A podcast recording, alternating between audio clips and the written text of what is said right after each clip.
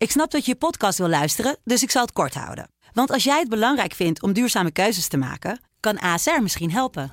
Nou hoor ik je denken, hoe dan? Nou, bijvoorbeeld bij het duurzaam herstellen van schade. Of de premies die we beleggen volgens ons duurzaam beleggingsbeleid. Dat bepaalt waar we wel en juist niet in investeren. Wil je meer weten over welke duurzame keuzes ASR maakt? Ga dan naar asr.nl/slash duurzame keuzes. ASR doet het. Zo, dan kan je nu lekker naar je podcast luisteren.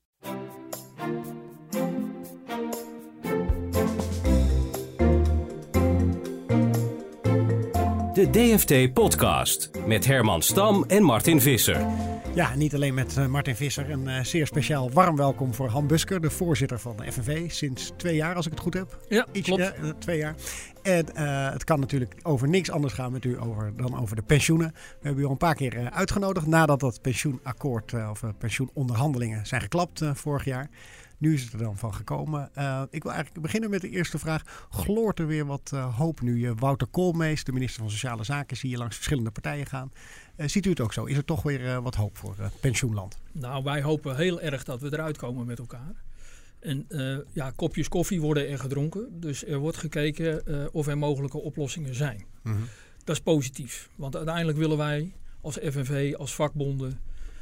maar volgens mij wil de hele samenleving ook dat er een oplossing komt. Ja. Dus uh, er gloort hoop, dat vind ik nog eventjes uh, een vraagteken. We hebben een ultimatum aan het kabinet gestuurd, waarin we een aantal eisen hebben neergelegd. En zij moeten naar ons toe uh, aangeven dat er voldoende ruimte is om er met elkaar uit te komen. Ja. Martin, je hebt ook veel bronnen in Den Haag. wat is jouw gevoel nu? Hoe, hoe, hoe, nou ja, dat beeld, dat, dat, dat beeld herken ik wel van die kopjes koffie. Ik heb niet de indruk dat daar al... al uh, akkoorden worden voorgekookt of bedisseld. Dus echt een beetje aftasten. De, de, de eisen van, uh, van FNV en de andere vakbonden, uh, als die allemaal ingewilligd zouden worden, als Koolmees dat al zou willen, kost dat heel veel geld. Het gaat echt om miljarden. Um, dus dus de, nou, mijn indruk is dat bij sociale zaken heel druk wordt gerekend. Dat je gewoon weet van wat kosten alle eisen, wat kosten alle wensen. Dat als je echt tot onderhandelingen overgaat, dat je dan ook gewoon duidelijk hebt van, van wat kost het. En dat ze ook niet ineens nog uh, minister Hoekstra moeten bellen voor nog een paar honderd miljoen. Maar dat het ook gewoon is afgekaart. En ik heb stellig de indruk dat Koolmees zo graag een deal wil dat hij ook wel bereid is op de knip uh, te trekken. En uh, Mark Rutte in dito. Ja, wij uh, merken hier zelf bij de krant dat die, dat pensioendossier, dat leeft enorm. Als er hier rondleidingen langskomen, mensen stellen er heel veel vragen over. We hebben voor deze podcast speciaal een e-mailadres opengesteld. Okay. Pensioenen.telegraaf.nl. Er zijn heel veel reacties op binnengekomen. Daar gaan we straks een paar vragen van voorleggen. Maar ik wil eerst eventjes terug naar Wouter Koolmees. We hebben met hem ook een podcast opgenomen. En hij heeft het eigenlijk in dit fragment over die avond waarna het pensioenakkoord niet meer doorging.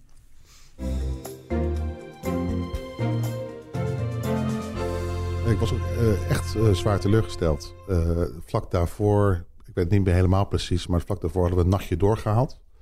Tot zes uur s ochtends zitten onderhandelen. En toen had ik echt het gevoel, nou we zijn er bijna. we gaan hier uitkomen met z'n allen. En dan toch, dit was s'avonds op een uur of tien of zo was dit. als je dan toch te horen krijgt van dit gaat hem niet worden. Nou, al die energie die er afgelopen jaar in is gaan zitten. Niet alleen van mij, maar ook van de, van de ambtenaren hier op het ministerie. En van alle, bijvoorbeeld Mariette Hamer, uh, de voorzitter van de SER. Dan is dat heel zuur als het dan toch niet lukt. En ik begreep het eerlijk gezegd ook niet. En nog steeds niet. Uh, waarom het toen verkeerd is. Ja, hij noemt die niet de FNV, maar aan alles na die avond hoorde je wel een beetje dat de pijlen richting u gericht werd. Van ja, de FNV wilde niet genoeg meedoen. Herkent u zich daarin? Nou, laat één ding helder zijn. Hè. De teleurstelling lag ook aan onze zijde. En niet zozeer voor de mensen die alle energie erin gestoken hebben, want dat is ons werk. Maar wel uh, voor de samenleving, voor de deelnemers, voor iedereen die uh, gewoon een fatsoenlijk pensioen wil. Um, ja, er werd naar ons gekeken, maar uiteindelijk zit je aan de onderhandelingstafel om er samen uit te komen. En wij hebben gezamenlijk geconstateerd dat de kloof te groot was. Mm-hmm. Dan kan je als partij altijd naar de andere partij kijken. Dat is in, dat, in de naweeën van de, uh, het klappen van het akkoord ook gebeurd. Dat trek ik mij niet zozeer aan, omdat we gewoon er niet uitgekomen zijn met elkaar. Het is een groot vraagstuk. Het vraagt veel van alle partijen. En wij hebben daar geconstateerd dat de kloof te groot was. Ja, en als de kloof te groot is, dan heeft dat met twee partijen te maken. Mm-hmm. Ja. En in dit geval nog ingewikkelder, misschien wel met drie partijen. Maar uh, laten we het even houden uh, over, bij de besprekingen die we bij SC2 toen gehad hebben. Ja. Martin, wat is jouw uh, analyse, kort gezegd, over die nacht en het klappen? Nou ja, het aantal geschilpunten was volgens mij te groot. Mm-hmm. Per geschilpunt was misschien misschien per onderdeel was misschien de kloof overbrugbaar, maar op een gegeven moment lag het uit mijn hoofd iets van vijf kwesties nog. En mijn, mijn inschatting is dat, uh, dat, uh, dat uh, Koolmees en Rutte dat enorm hebben onderschat. Ze hebben dat chefzaggen gemaakt op een moment dat ze dachten het is bijna rond. En daarna zijn ze dat ook blijven rondtoeteren. Van eigenlijk waren we er al uit. Maar het, lagen gewoon te veel, te veel pijnpunten op tafel. En wat je hier hoort, misschien, ik denk niet dat Koolmees hier acteert. Dat is alweer een paar weken geleden. Maar ehm, ik, ik hoor ook wel in Den Haag het woord chagrijn steeds terugkomen. Dat ook Koolmees op mijn manier echt dat chagrijn achter zich moet laten. Um, want iedereen was er toch behoorlijk ziek van. Um, en ik denk ook, uh, ja, dan, en dan daar ben ik heel nieuwsgierig naar in dit gesprek. Dat dan de vakbonden vervolgens in actiestand gaan. Uh, acties gaan organiseren. Heel begrijpelijk dat, je, dat je dat doet. Maar ja, wel weten dat je vroeg of laat weer een compromis zal moeten gaan sluiten. En hoe en hoe zorg je dat je daarmee niet de geest uit de fles hebt gehaald die je er vervolgens niet mhm. weer in krijgt? Dat is wel de spanning voor de komende weken, denk ik. Ja. Kreeg je ook wel eens uit uw achterban te horen van, nou, jullie hadden gewoon door moeten onderhandelen. Waarom is dit gestopt? Nou, er zijn natuurlijk mensen geweest nadat op tafel uh, of in de media verscheen wat er dan op tafel had gelegen. Die mhm. tegen mij zeiden van ja, maar uh, er was voor mij op het gebied van de AOW was er wel uh, een plusje te ontdekken. Want ik zat toevallig in de leeftijdscategorie waar de rem erop gezet werd. Die hebben we ook gehad, maar het overgrote meerderheid van onze leden, zelfs van heel Nederland, want we hebben ook in aanloop naar de acties van 18 maart een enquête gehouden, onder onze leden, maar ook onder de bevolking, die steunt onze opstelling in dit uh, pensioen- en AOW-dossier. Mhm. Ja, er waren ook mensen teleurgesteld. En uiteindelijk weten we ook dat we altijd weer aan tafel moeten om tot een oplossing te komen. Maar laat ook helder zijn dat de eisen die wij neerleggen, hè, nogmaals, meer dan 75 procent het blijkt uit de enquête, die steunt onze eisen. Ja. En dan, heb je, dan zit je ook wel met die steun in de rug aan tafel. Laat dat helder zijn. Op 18 maart hadden wij, voordat we helaas uh, uh, vanwege de tragische gebeurtenissen in Utrecht de acties af moesten blazen, hadden wij in de ochtend al meer dan 40.000 mensen op de been. Dus het leeft. We worden er ook elke dag op bevraagd. Dat mag ook. Het is een groot vraagstuk waar wij een belangrijke rol in spelen. Uh, maar de mensen begrijpen waarom wij in november niet tot overeenstemming zijn gekomen. Mm -hmm. Martin, bij dit soort onderhandelingen is mijn ervaring ook altijd dat het ook om persoonlijke sfeer gaat. Hè? Vaak kan er iets uh, losgekweekt worden als mensen goed elkaar liggen. Het is een beetje lastig misschien als meneer uh, Busker hier ook in de studio is. Maar typeer hem eens als onderhandelaar. Hoe staat hij bekend in, in, de, in de polderwereld? Ja, ik ben natuurlijk in, binnen de Kamers ben ik natuurlijk niet bij. Dus ik doe het allemaal op basis van wat mensen uh, zeggen die er wel bij waren. Maar mijn indruk is niet dat hier in de persoonlijke verhouding iets mis zat. De opgewonden standjes zaten zeker niet aan de vakbondzijde. Uh, die zaten eerder aan de werkgeverszijde. Uh, dat vond ik al een heel, karakteristieke miscast eigenlijk. Want je verwacht dus uh, dat misschien is het wel in zekere zin gestaald kader, maar niet in de zin van niet tot compromissen bereid of iets dergelijks, maar eerder aan de werkgeverskant. een Hans de Boeren, Mark Colon van LTO, dat zijn mensen die nogal nou, liever even willen doorrammen. Mark Rutte, die uiteindelijk de boel heeft afgeblazen, last minute toen, toen het een en ander begon uit te lekken. Um, dus, dus ik denk dat op zichzelf het kabinet wel te maken had met, met vakbonden, uh, met vakbondsvoorzitters die uh, redelijk zijn in, in de omgang. Maar uh, ze moeten ook realiseren dat een Han Busker ook, ook in zekere zin gewoon ook wel klem komt te zitten als hij te ver gaat. En dat, daarom ben ik ook wat terughoudend geweest om de af, afgelopen weken steeds op te schrijven. Het heeft aan, aan de vakbonden gelegen. Want mm. nou, even terug, tien jaar in de tijd, toen lag er een pensioenakkoord. Toen zijn er afspraken gemaakt. Dat heeft de FNV eh, diep verdeeld gemaakt. Uh, dus het is een, een diep liggend trauma. Daar zijn afspraken gemaakt met de politiek, bijvoorbeeld over de zware beroepen. Um, afspraken die door de politiek niet zijn nagekomen. Um, dus in die zin is er ook wel heel veel oud share te verwerken. En dan, moet, dan wordt dan geacht dat de vakbond daar allemaal maar overheen stapt. Ik ga er maar aan staan om straks voor het ledenparlement van 100 uh, FNV'ers te gaan staan. En een compromis uh, uh, te verkopen waarbij je op allerlei punten hebt moeten toegeven aan het kabinet. Nou, mhm. dat is wel de situatie waar, waar een Busker nu in moet opereren. En ik wens hem heel veel succes ja. als hij straks een compromis heeft gesloten. Want dat moet hij dat alsnog gaan doen.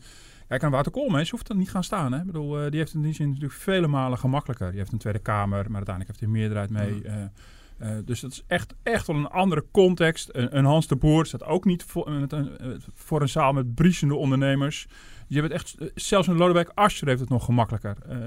want die hoeft ook, als hij een akkoord sluit, heeft natuurlijk wel zijn leden, maar hij hoeft niet het hele land rond om dat, om dat te gaan verkopen. En dat is wel de werkelijkheid waarin die vakbondsvoorzitters opereren. Ja. Is voor u wel iets veranderd? Want je natuurlijk de uitslagen van de Eerste Kamer. Uh, er wordt weer naar de PvdA ook gekeken om hier uh, in mee te onderhandelen. Dat zie je aan de gesprekken van Koolmees uh, met de PvdA. Maakt dat voor de FNV nu ook nog wat uit, hoe, dat, hoe die kaarten nu liggen? Nou, wij hebben natuurlijk met belangstelling de uitslagen van de Eerste Kamer en de samenstelling van de Eerste Kamer gevolgd. Maar vanaf het begin af aan was duidelijk. Luister, hier moet breed, groot politiek draagvlak voor zijn. Dit is een te groot vraagstuk. Dit heeft ook een lange doorlooptijd. Als je met elkaar tot een deal komt, dan heeft de uitwerking ook nog een hele lange periode nodig. Dit moet breder gedragen worden dan alleen de coalitie. En toch werd het een soort politiek momentum, die verkiezingen. Ja, omdat het natuurlijk uiteindelijk uh, uh, over de samenstelling van de Eerste Kamer gaat, kan de coalitie dit allemaal uh, één op één doorvertalen. Voor mij van de pensioenen, en ik heb daar ook met de, minister Koolmees over gesproken, is het van het grootste belang dat er breed politiek draagvlak is. We streven altijd naar dat iedereen het er, erachter gaat scharen. Nou, ik weet niet of dat gaat lukken. Maar in die zin hebben de Kamerverkiezingen of de Eerste Kamerverkiezingen geen invloed. Want er moet gewoon voor de deal breed politiek draagvlak zijn. En mhm. daar heeft minister Koolmees ook een rol in te vervullen. Ja. We gaan straks naar die uh, vragen van de mensen, want dat willen we zeker niet uh, vergeten. Daar hebben we een hoop van. Maar wat hoort u nu? Geeft u eens een voorbeeld wat u zelf bij de, als u spreekt met uw leden. Wat zijn dan de algemene klachten? Wat, wat zeggen ze tegen u? Nou, die zijn ook heel breed. Hmm. het niet indexeren van de pensioenen, wat al tien jaar aan de gang is. Wat de koopkracht van degene die op dit moment al een uitkering vanuit de pensioenen geniet, is natuurlijk dramatisch. Maar dat geldt ook voor de mensen die pensioen aan het opbouwen zijn. He, dus die achterstand die er is opgelopen, dat is echt een groot pijnpunt. Dat willen we met een nieuw pensioencontract herstellen. Hm. Het veel te lang doorwerken, het niet gezond de finish kunnen halen, de AOW-leeftijd, de zware beroependiscussie. In elke discussie die wij met onze leden hebben, komen al deze thema's elke keer weer naar voren. Ja. Zullen we eens gewoon beginnen met die uh, vragen? Want, uh, ik ben benieuwd. Uh, laat ik even nog een tussenvraag voor mezelf. Wat, wat ziet u eigenlijk als een zwaar beroep? Ja, dat, dat is ook een van de uitdagingen die we met elkaar hebben. Hè. Je, je, kunt allemaal beroepen benoemen waarvan iedereen zal zeggen: stratenmaker, politieagent, in de verpleging. Er zijn heel veel voorbeelden te noemen waarvan iedereen zal zeggen dat is een zwaar beroep. maar het echt definiëren langs een lijn en zeggen: dit zijn de criteria, dat is een enorme opdracht. Mhm. En daar zijn we al tien jaar mee bezig. Daar wordt in de wereld om ons heen ook uh, nagezocht. En we hebben nog nergens een systeem ontdekt wat je zo één op één zou kunnen neerleggen en zeggen. En daarmee hebben we een goede definitie. Dat is wel een handreiking van de werkgevers om te kijken of je uit buitenlanden kan kijken of je een lijst kan overnemen werd niet heel enthousiast op gereageerd vanuit de vakbeweging. Nou, uh, we, hebben, we hebben wel degelijk uh, uh, eens even gekeken wat meneer De Boer met het Oostenrijkse model. Want zo presenteerde hij, hij vond het een beschaafd land, we gaan er skiën, dus dit, dit, moet ook werken. Hè? Mhm. Dat waren ongeveer zijn woorden. Goede argumenten. Goede argumenten.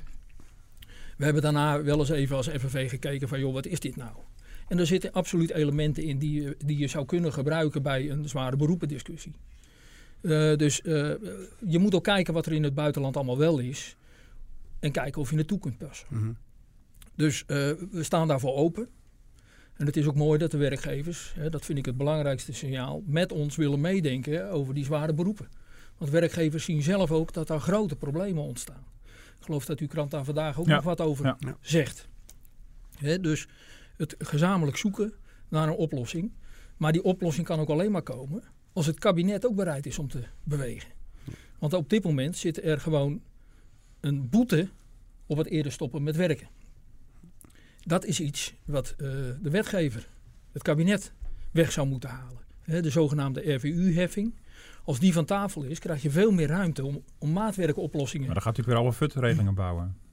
Nou, we hebben, uh, uh, ik, ik, weet niet of je het over FUT-regelingen moet hebben. Waar wij het over hebben is dat je sectoraal kunt bepalen met elkaar dat je, dat je zegt, jongens, hier hebben we echt wel te maken met een manier van werken, met een zwaar beroep. We kunnen de mensen niet op alle fronten beschermen. Hm. Als jij in weer en wind je werk moet doen, dan kun je ook wel heel boos worden dat je slijt. Maar dan kan de werkgever op dat moment ook even niks aan doen. Maar, het begint, moet... begint dan in één sector en dan komt de volgende. En dan, voor je het weet, heeft iedereen recht op, uh, op vervroegde uitreding. Nou, dat, zou, dat is natuurlijk de angst. Ja, daar zou ik op zich niet op tegen zijn. dat zult u begrijpen. Als ze met elkaar kunnen betalen, nee. Maar dat, dat is, is natuurlijk een van de vraagstukken. En we willen het ook doen voor de mensen die het echt niet kunnen halen. Hm. in de haven werken, ik geef het u maar te doen. Dat is enorm zwaar werk. En als er niet de ruimte is en de mogelijkheid om eerder te stoppen, en je dus op een ongezonde manier naar de finish gaat. We weten al dat mensen met een zwaar beroep, eh, mensen die wat lager betaald krijgen, die wat minder opleiding hebben genoten, überhaupt wat minder lang van de AOW kunnen genieten. Dat is nou eenmaal uh, statistisch vastgesteld. En je kunt ze ook nog niet op een gezonde manier naar de finish van hun werk brengen. Dat is oneerlijk. Daar is iedereen het met ons over eens. Dus daar willen we een oplossing voor. En die oplossing is niet panklaar. Die hebben wij ook niet liggen. Dat we zeggen, kijk, dit is hem. Voor jou geldt het wel en voor jou geldt het niet. Hm. Dat is een zoektocht. Daar zijn wij mee bezig. Achter de schermen in ons eigen huis zijn we aan het nadenken. Ik ga ervan uit dat dat op alle tafels gebeurt. En ik hoop dat we het bij elkaar kunnen brengen. Er zijn veel vragen over hier ook over. Hè? Mensen, begrijpen, mensen begrijpen dat niet. Die denken dat het eigenlijk heel simpel is. Ja. Uh, bijvoorbeeld uh, zo'n uh, Johan Kamphuis, dat is dan een verpleger. Ik weet niet of u dat schaart in het zwaar beroep of niet. Maar hij is 58 jaar en is sinds zijn 18e begonnen in de verpleging. En die vraagt zich vooral af, met al die pensioenhervorming op komst en kortingen, is het wel slim voor mij? Hij wil eigenlijk eerder stoppen met werken, maar is het wel raadzaam voor, voor hem om dat te doen?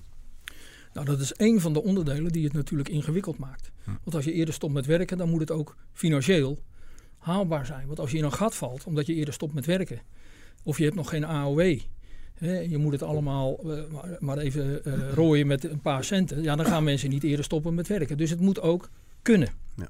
Maar mensen beginnen nu al te vragen, hoe kan je een, een, een, pensioenakkoord dat we nog niet kennen, wat er misschien wel, misschien niet komt, hoe kan je dat nu eigenlijk incalculeren in beslissingen die mensen nu moeten nemen? Nou ja, dat is een van de vraagstukken waar, waar we natuurlijk tegenaan lopen. Er, uh, we hebben een pensioensysteem. Overigens een prima pensioensysteem. Hè. Laat daar ook geen misverstand over bestaan.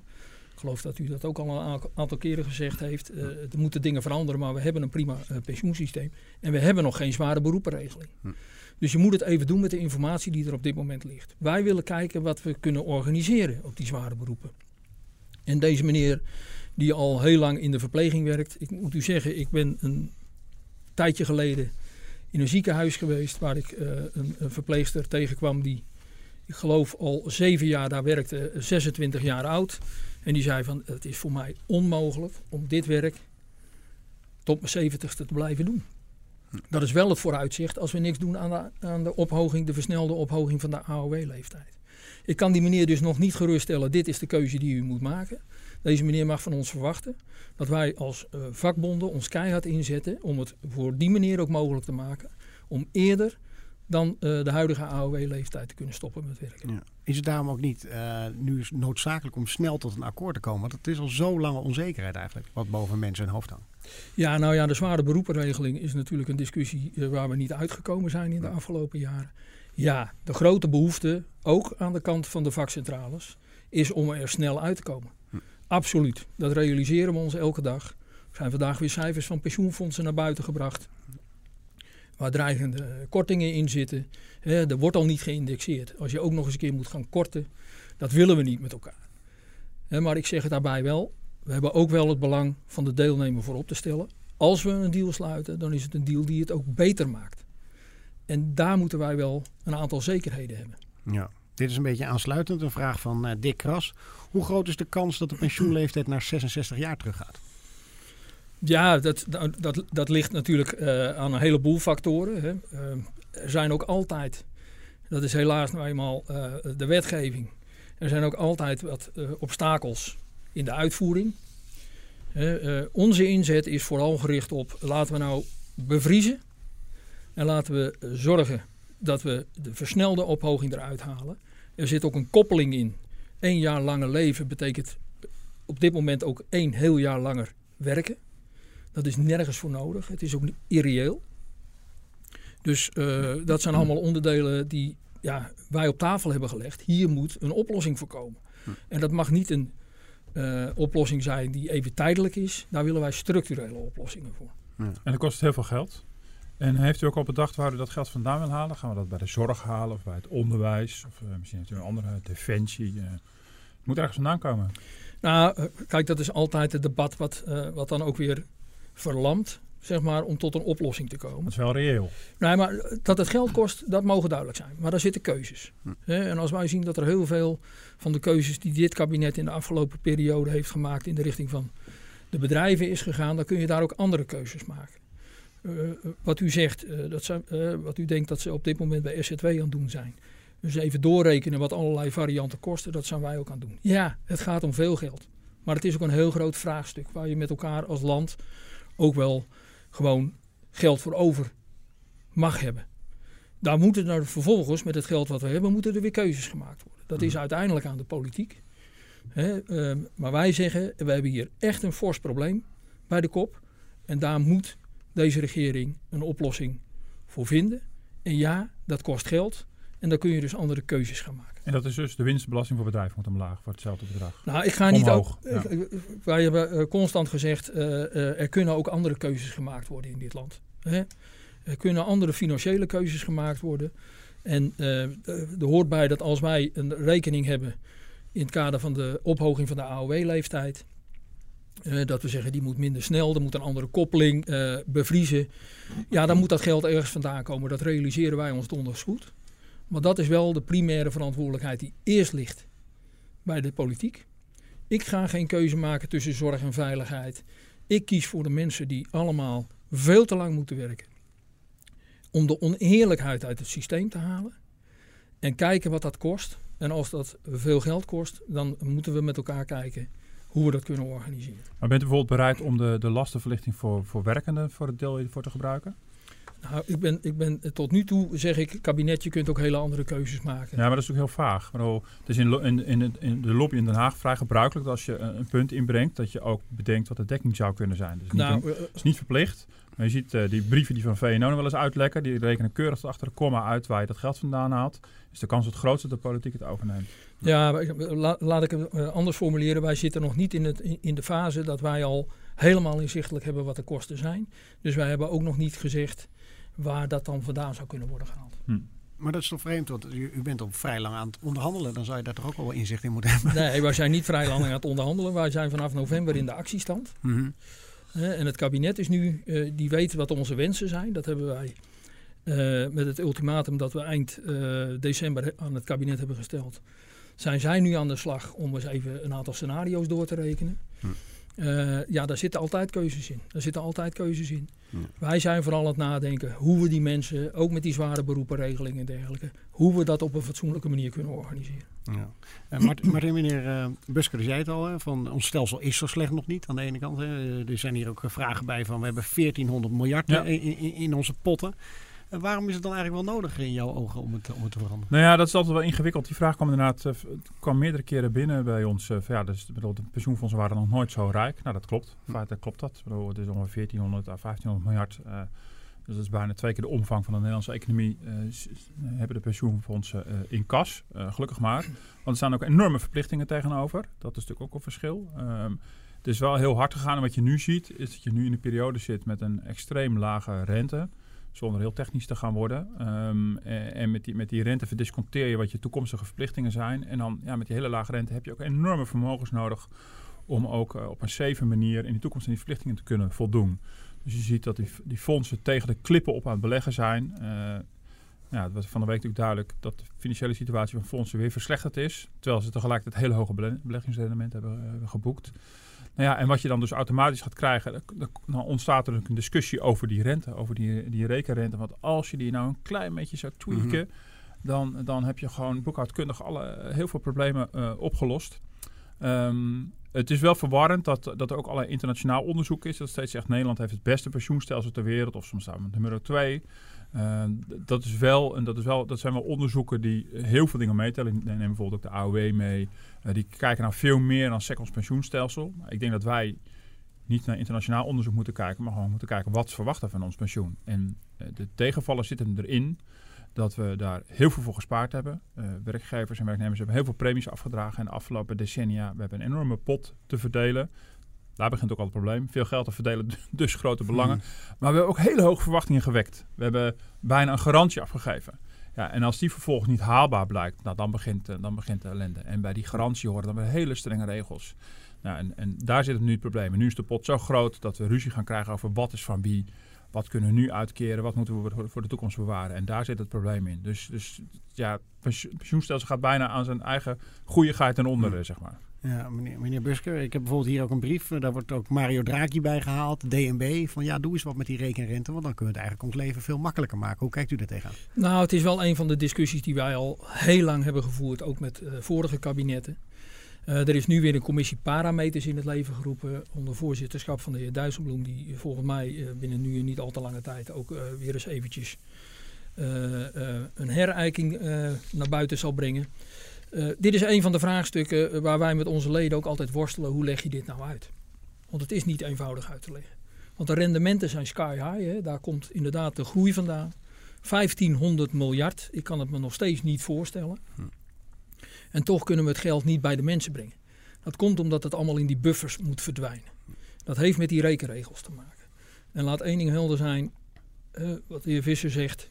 Ja, we hebben eh, misschien in de afgelopen twintig jaar te veel in keiharde garanties gesproken over pensioenen. Je ziet nu dat die indexatie al tien jaar achterloopt. Dat is een van de redenen dat wij ook gezegd hebben, wij willen wel nadenken over een aanpassing van het pensioenstelsel. Maar dan moet het ook wel weer, en dat bedoel ik, dan moet het ook de verbeteringen opleveren. Dat je wel het gevoel hebt, ja nu gaan we een beter systeem bouwen. We zijn knettergek als we met elkaar zeggen, we hebben een goed systeem. Maar wat we terughalen is slechter. Dat kan ik natuurlijk op geen enkele manier uitleggen aan mijn achterban. Dan gaat het niet eens om de honderd mensen in het ledenparlement. Dat kan ik aan mijn vrouw en mijn kinderen niet uitleggen. Dus het moet een verbetering zijn. We zijn hier bezig om een verbetering aan te brengen. In maar het pensioenstelsel waarop aangekoerst werd, dat werd uh, niet al te lang geleden door de FNV nog een casino-pensioen genoemd. Dat is toch een beetje het stelsel, toch een onzeker pensioen. Waarbij je geen garanties meer geeft en dat je hoopt uh, dat je uiteindelijk beter af bent, maar dat je dat niet kan beloven. Nou, kijk, uh, casino pensioen, dat is iets uh, uit het verleden. Ja. Wij willen natuurlijk wel een pensioen. Dat is wel een heldere naam, dat is wel vrij Ja, nee, nee ja. maar uh, daar zult u mij niet over horen. Ik vind dat ook. Ja, omdat u er nu voor bent. Dat is natuurlijk het verschil. Nee, ik ben niet voor een. want een casino pensioen heeft in zich dat het roulette is. Mm. Daar kan geen sprake van zijn. We hebben het over een ambitie. -hmm. Want dat is wat de mensen natuurlijk. Met, dat, wat we met elkaar hebben in dit land. Wij willen een fatsoenlijk pensioenstelsel. Als je een keiharde zekerheid neerzet, dan heb je die eh, rekenregels. Die zorgen dat het eerst naar de buffer gaat en dan pas naar de mensen. Dat betekent dat we uh, daar op dit moment een grote discussie over hebben. Maar dat wil niet zeggen dat wij de ambitie loslaten om tot een hele goede pensioenregeling te komen. Want we willen in dit land het netjes organiseren met elkaar. Dus wij willen gewoon dat dat pensioenstelsel ook een aantal elementen in zich heeft, dat we die ambitie gewoon met elkaar waar kunnen maken. Dat zijn de discussies die wij op dit moment hebben. Hm. en dat is inderdaad een, uh, een, een lastige discussie. Maar ik wil uit kunnen leggen aan onze leden en aan de burger, die, de deelnemers, aan iedereen, van wat we hier neerleggen op tafel. Dat zorgt dat uw pensioen geïndexeerd, eerder geïndexeerd kan worden. En dat we met elkaar nog steeds de ambitie hebben dat u met een fatsoenlijke portemonnee uw oude dag kunt genieten. En is het pensioen in de toekomst dan hoger of lager dan wat mensen nu krijgen? Ja, dat is een van de onderdelen waarvan wij elke keer zeggen, ja, daar heb je ook wel berekeningen voor nodig. En met welke parameters doe je die berekeningen? dat, zijn, dat zijn de onderdelen uh, die nog die in november op tafel lagen van ja jongens, maar dat komt allemaal wel goed. Want we, hebben in, uh, we, we, stellen een commissie A in, we stellen een commissie B in. En heb nog maar vertrouwen dat komt goed. Ja, ik heb dat vertrouwen niet op de blauwe ogen van politici. En onze leden al helemaal niet. Hm. Die willen gewoon boter bij de vis. Ik ben soms een beetje bang dat u eigenlijk een, een hoger pensioen wil. Met hetzelfde geld voor dezelfde premie, maar met andere rekenregels. Ja, dan, dan tover je geld dat er niet is. Nou, of je maakt mensen blij met een dode mus. En dan zal in de toekomst blijken dat het anders uitpakt. Nou, wij willen natuurlijk niet onszelf rijk rekenen en nieuwe jonge generaties uh, met, met een, uh, met, met, nou ja, zonder pensioen hmm. naar hun oude dag.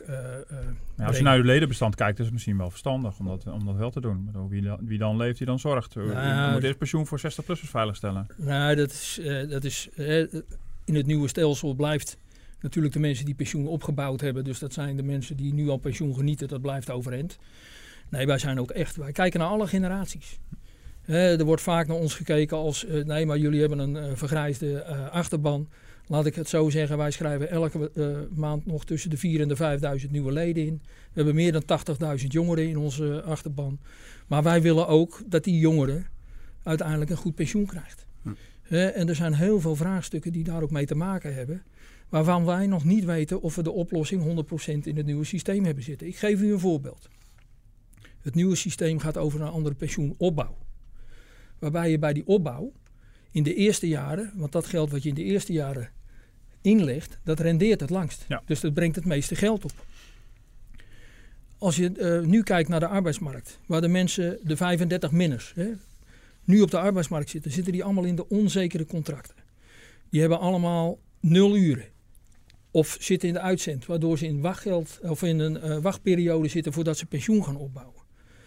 Dat is een van de vraagstukken die wel opgelost moet worden. Want als je dat niet oplost, dan hebben we een mooi systeem gebouwd. Maar komen we er over 40 jaar achter dat die mensen veel minder pensioen hebben opgebouwd dan de huidige generatie. Dus we willen geen geld over de balk gooien en we zien later wel terug. Nee, we zien juist dat we een aantal vraagstukken bij de kop hebben. Die wel degelijk heel erg belangrijk zijn voor de jongeren. Ja. Ons systeem werkt ook zo dat uh, vakbonden dus in die pensioenfondsen zitten. Dat is al een lange tijd zo. Die rendementen zijn niet best op dit moment van die pensioenfondsen. Verwijt u dan ook uh, naar uw eigen bestuurders daarin iets in? Van? Nou, de rendementen zijn volgens mij nog steeds hartstikke goed. Hm. over alle pensioenfondsen, ik doe het even uit mijn hoofd, want ik heb niet... Maar uh, staat mij het beeld van 7% bij. Hm. dat zijn de rendementen die, die gehaald worden. Dus dat is helemaal niet slecht. Hm. Het feit dat we het niet naar de mensen kunnen brengen, heeft met de rekenregels te maken die daarachter eh, zitten. We moeten enorme buffers aanleggen. En die rendementen gaan dus nu niet naar de mensen, maar die gaan naar die buffers. En dat heeft met de rekenregels maken. En is dat niet iets wat ook eerder bestuurders van de FNV op hadden moeten aanslaan? Van luister, dit, dit werkt niet goed. Of hebben ze dat genoeg gedaan tot nu toe? Ja, uh, zolang ik in ieder geval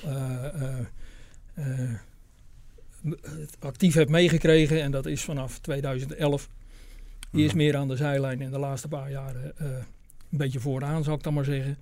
Is elke brief ook wel gepaard gegaan die wij over de pensioenen hebben gestuurd. Kijk nou eens naar een aanpassing van die rekenregels. Mhm. Want dit is een van de problemen. Nou, uh, ik zeg niet dat daar alle zegen van komt, maar het is wel een van de onderdelen die heel erg bepalend is voor hoe je zo'n systeem uh, nou vorm kan geven en of het ook gaat doen wat je verwacht dat het gaat doen. Nou, daar is nu een commissie die ook weer eens even gaat herrijken. Dus ik, wij wachten ook wel even af wat die commissie op gaat leveren. Het is wel interessant trouwens. Wij publiceren uh, met enige regelmaat een lijst van alle pensioenfondsen met die dekkingsgraden. Uh, het is wel aardig om daar eens een keer doorheen te lopen om te zien dat er grote verschillen zitten. Mhm. Ehm, met name de grote pensioenfondsen die doen voorkomen alsof het hun allemaal maar overkomt. Ja, want die lage rente en die strenge regels, een beetje ook wat, wat Busker uh, suggereert. Maar er zitten wel degelijk gewoon heel veel fondsen bij die het in verhouding heel erg goed doen. Mm Opvallend bijvoorbeeld uh, de, de fondsen van, uh, van de banken. Nou wordt al gezegd, maar die hebben heel veel bijgestort. Maar er zijn ook wel degelijk ook, ook pensioenfondsen die veel conservatiever rekenen. Van de vijf grote fondsen springt de bouw er heel positief uit. Die hebben bijvoorbeeld het renterisico gewoon helemaal afgedekt. En een fonds als ABP, uh, die zit daar heel anders in. Die weet, ja, wij zijn van de overheid. Uh, als het misgaat bij ons, wij zijn zo groot en wij vertegenwoordigen het overheidspersoneel. Als het misgaat, dan komt de politiek wel ter redding. Dus er zit wel degelijk een groot verschil tussen die fondsen. Dus je kan niet zomaar zeggen, het is, het is al die fondsbestuurders overkomen. Toen we mhm. vorige week een interview hadden met de, met de voorzitters van, van de twee metaalfondsen, was ook mijn eerste vraag, wat hebben jullie fout gedaan? En toen viel het even stil. Oh ja, die zag aan die mensen van, oh ja, zo kan je er ook naar kijken. bedoel, Het is iets te gemakkelijk om te denken van, nou, dat is, het is een bijzondere macro-economische situatie. Dat geef ik meteen eh, toe uh, met, een, met zo'n extreem lage rente. We weten helemaal niet hoe lang het gaat duren. Misschien gaat het wel heel erg lang duren en moeten we hier gewoon mee, mee, mee dealen. Maar het idee van, het overkomt ons allemaal en we kunnen er allemaal niks aan doen. Het mhm. ligt aan de regels, dat is echt een slag te simpel. Ja, wat u er nog op reageren? Nee, eh, ik wil onze verantwoordelijkheid uh, hè, ook in die pensioenfondsen ook helemaal niet weg zetten en uh, wegsmeren. Geen sprake van. Maar het is uh, wel een bijzondere tijd. Hè? Dus in die zin is dit iets wat we in het verleden niet hebben meegemaakt op deze manier. En ja, daar moet je dus ook wel opnieuw naar kijken. Ja. Snapt u ook, uh, dat zie, zie, ik ook in sommige mails terugkomen, een beetje de angst van ja, het wordt vooral bepaald door, door, door wat, oudere uh, beslissingnemers, om het maar zo te zeggen. De ZZP'er en de jonge werknemer voelt zich niet zo gekend in die onderhandelingen. Moeten we daar niet wat aan doen dat die ook meer aan die tafel zitten? Nou, laat, laat helder zijn. Wij hebben als FNV de ZZP'ers ook georganiseerd. Dus indirect, via het ledenparlement en dergelijke, zitten die wel degelijk ook gewoon mee aan tafel. Die hebben daar ook een C in. hoeveel procent stem hebben zij in het geheel? Uh, ja, dan overvraagt u mij eventjes. Het is, het is niet de grootste groep binnen onze club, zou ik maar nee, even maar het is wel een vrij grote groep op de arbeidsmarkt. Het is een miljoen op 8 miljoen werkende mensen. Ja, ik dus, schat dus, in dat zij niet 12,5% van de Nee, en het, en het interessante is dat wij dat onderzoek hebben gedaan... en dat ZZP'ers ook eigenlijk allemaal wel zeggen van... nou, ik wil ook wel een fatsoenlijke pensioenopbouw. Ja. He, dus dat is een van de elementen die we ook met elkaar nog te bespreken hebben. Hoe ga je dat organiseren? He, wij, wij willen een collectief, solidair systeem wat ook verplicht is. Nou, dan krijg je de discussie uh, over de ZZP'er. Wat ons betreft horen daar dus ook nog anderen bij die op dit moment ook geen pensioen opbouwen. Dus het gaat niet alleen over de ZZP'er. Maar dan, uh, dan zie je dat die ook heel graag een pensioen op willen bouwen. En er zijn altijd verschillende categorieën binnen die ZZP'ers. Dat is een ingewikkeld verhaal. Dat gaat veel te ver om hier dat allemaal te definiëren. Maar bij het woord zijn... verplicht haken ze meestal af. Ja, maar, maar de meesten zeggen dus, ik vind het prima. Hm. En er is een categorie die zegt, ja, maar ik regel het voor mezelf. Hm. Nou, uh, als dat kan en uh, je legt de rekening niet bij de samenleving neer, kun je er best over nadenken hoe je dat handen en voeten gaat geven. Ja. Maar in de kern willen die mensen ook graag een goede oude dagvoorziening. Mm -hmm. En dan zie je dus al even, even een terzijde, even hoe ongelooflijk ingewikkeld het is. En hoe begrijpelijk het eigenlijk ook mm -hmm. is dat het best moeilijk is om hier uit te komen. Want we hebben het nu over pensioen, we hebben het over AOW, we hebben het over zware beroepen. We ja. hebben het dus ook over ZZP'ers. Je hebt het dus over de hele arbeidsmarkt. Een, een, thema arbeidsmarkt waar werkgevers en vakbonden in een eerdere fase helemaal niet uit zijn gekomen met elkaar. Het gaat over zoveel tegelijkertijd. Uh, de FNV krijgt wel eens verwijt, waarom houden die AOW er nog eens een keer bij? Dan maakt mm -hmm. het nog moeilijker. Het hangt gewoon allemaal met elkaar samen. Ja. En, uh, en de belangen zijn heel groot. En je hebt het dus, ondertussen heb je het dus gewoon over, over alle Nederlanders. De, de, de, de, de werkenden en de gepensioneerden in, en, en werken in allerlei vormen. Dit, ja. dit toont wel aan hoe onwaarschijnlijk ingewikkeld het is. En niet alleen technisch, maar ook qua belangen die er spelen. Ja. Maar ik vraag me toch ook af, uh, minister Koolmees is volgens mij 344. Wie, wie is verder uh, de jong aan tafel? Als u zo rondkijkt uh, tijdens die onderhandelingen. Nou, ja, ik, ik, moet, ik, moet ik het antwoord even schuldig blijven. Maar wat ik, wat ik me herinner van de tafel, en ik ga niet de hele tafel met u doorlopen. Nee. Maar heb ik daar ook wel mensen uh, beneden de 40 gezien. Mm -hmm. uh, minister Koolmees was niet de jongste aan tafel. Ja. Ik was ook niet de oudste, mm -hmm. zeg ik dan maar eventjes. Mm -hmm. uh, nee, maar ik snap het heel goed. Um, en wat een van de uitdagingen is waar wij ook voor staan, is op een begrijpelijke manier die hele complexe materie bij de mensen brengen. Wat wij wilden vo willen voorkomen is dat het een discussie wordt tussen alleen maar techneuten, zeg ik maar eventjes. Die allemaal heel gedetailleerd in de pensioendiscussie zitten, want het is ingewikkeld. Je moet er echt je invreten om het hele dossier uh, scherp te hebben. En dat is heel moeilijk. Dus het zijn ook mensen die daar echt de diepte in gaan. Dat is ook belangrijk, omdat het grote effect heeft. Uh, en wij hebben bijvoorbeeld uh, zelf voor de pensioenfondsen, we hebben klassen georganiseerd waarin jongere mensen meer betrokken worden bij die pensioenen. Hè, zodat ze ook in die besturen van die pensioenfondsen uh, kunnen komen. Hè, wij zien het belang, uh, ook voor jongeren. Ik moet u zeggen, toen ik zelf jong was, heb ik nooit naar mijn pensioen gekeken. Mm. Ik was lekker aan het werk. En ik had even, dat was nog zo ver weg. Ja. En ondertussen ben ik op een leeftijd dat ik me er ook een beetje in ben gaan verdiepen. Maar die jongeren, die, het is van cruciaal belang dat die jongeren ook betrokken worden. En wij als vakbeweging in zijn totaliteit zijn er ook echt mee bezig om meer jongeren erbij te betrekken. Ja. U bent zelf uh, bij de politie geweest aan de Marche Kijkt ja. u ook nu uh, goed naar die, dat soort fondsen, hoe, hoe ze het doen? Nou, dat is allemaal ABP, hè? Ja. Uh, dus ja, en daar zit natuurlijk ook die dekkingsgraaddiscussie in. dus ik heb daar nog een, volgens mij ben ik daar slaper, zoals dat heet. Hè? Dat, je, dat, je, dat je daar wel een pot hebt staan, maar het niet meer opbouwt. Ja, en ook daarvoor geldt natuurlijk, zolang je lage dekkingsgraden hebt, wordt er niet geïndexeerd. Mm -hmm. dus blijft het gewoon achter de euro's waar ik vroeger uh, van dacht dat die de koopkracht een beetje zouden garanderen. Dat is in de afgelopen tien jaar niet gebeurd. Ja. Dus uh, er is alle aanleiding om uh, te kijken of we hieruit kunnen komen met elkaar.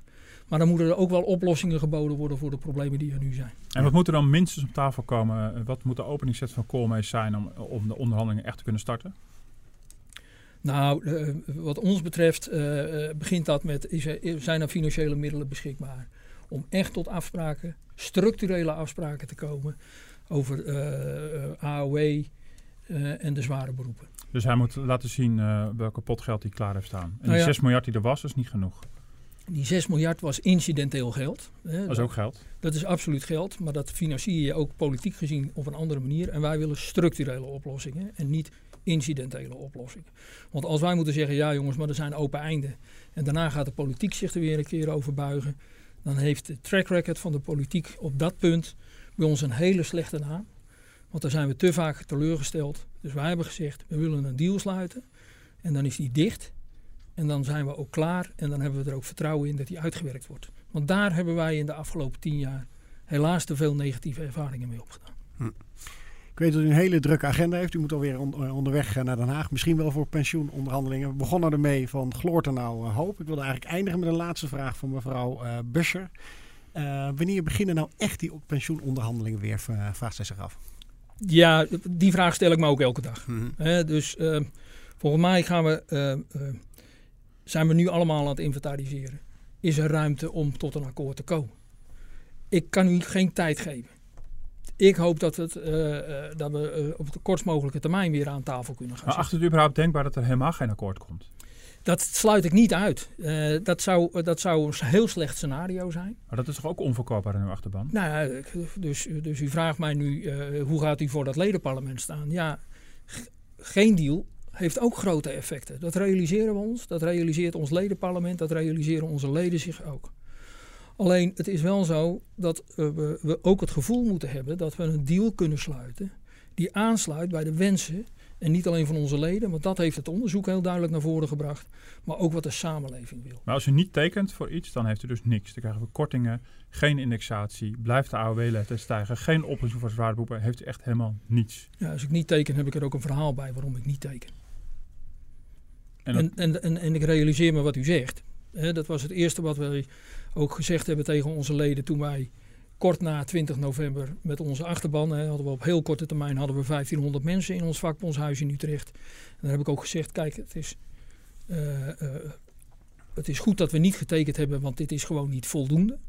Maar realiseren we, hebben nog niets. En we willen iets regelen voor onze leden. Dus we realiseren ons dat donders goed. Maar daarmee zeggen, dus komt er per definitie een deal. Dat durf ik, en dat ga ik hier ook niet zeggen. Als we niet tekenen, heb ik er ook een verhaal bij. En dan heeft de FNV er ook een verhaal bij. Maar ik hoop van ganse harte dat we eruit komen met elkaar. Want dat zou goed zijn voor Nederland. Ja, we moeten u laten gaan, want anders zijn wij verantwoordelijk ervoor dat er misschien de pensioenonderhandelingen een beetje spaak lopen. dat u niet op tijd uw afspraak bent. Ik wil u hartelijk danken voor uw komst. en Martin, uiteraard uh, ook uh, dankjewel. En tot de volgende podcast. Ja.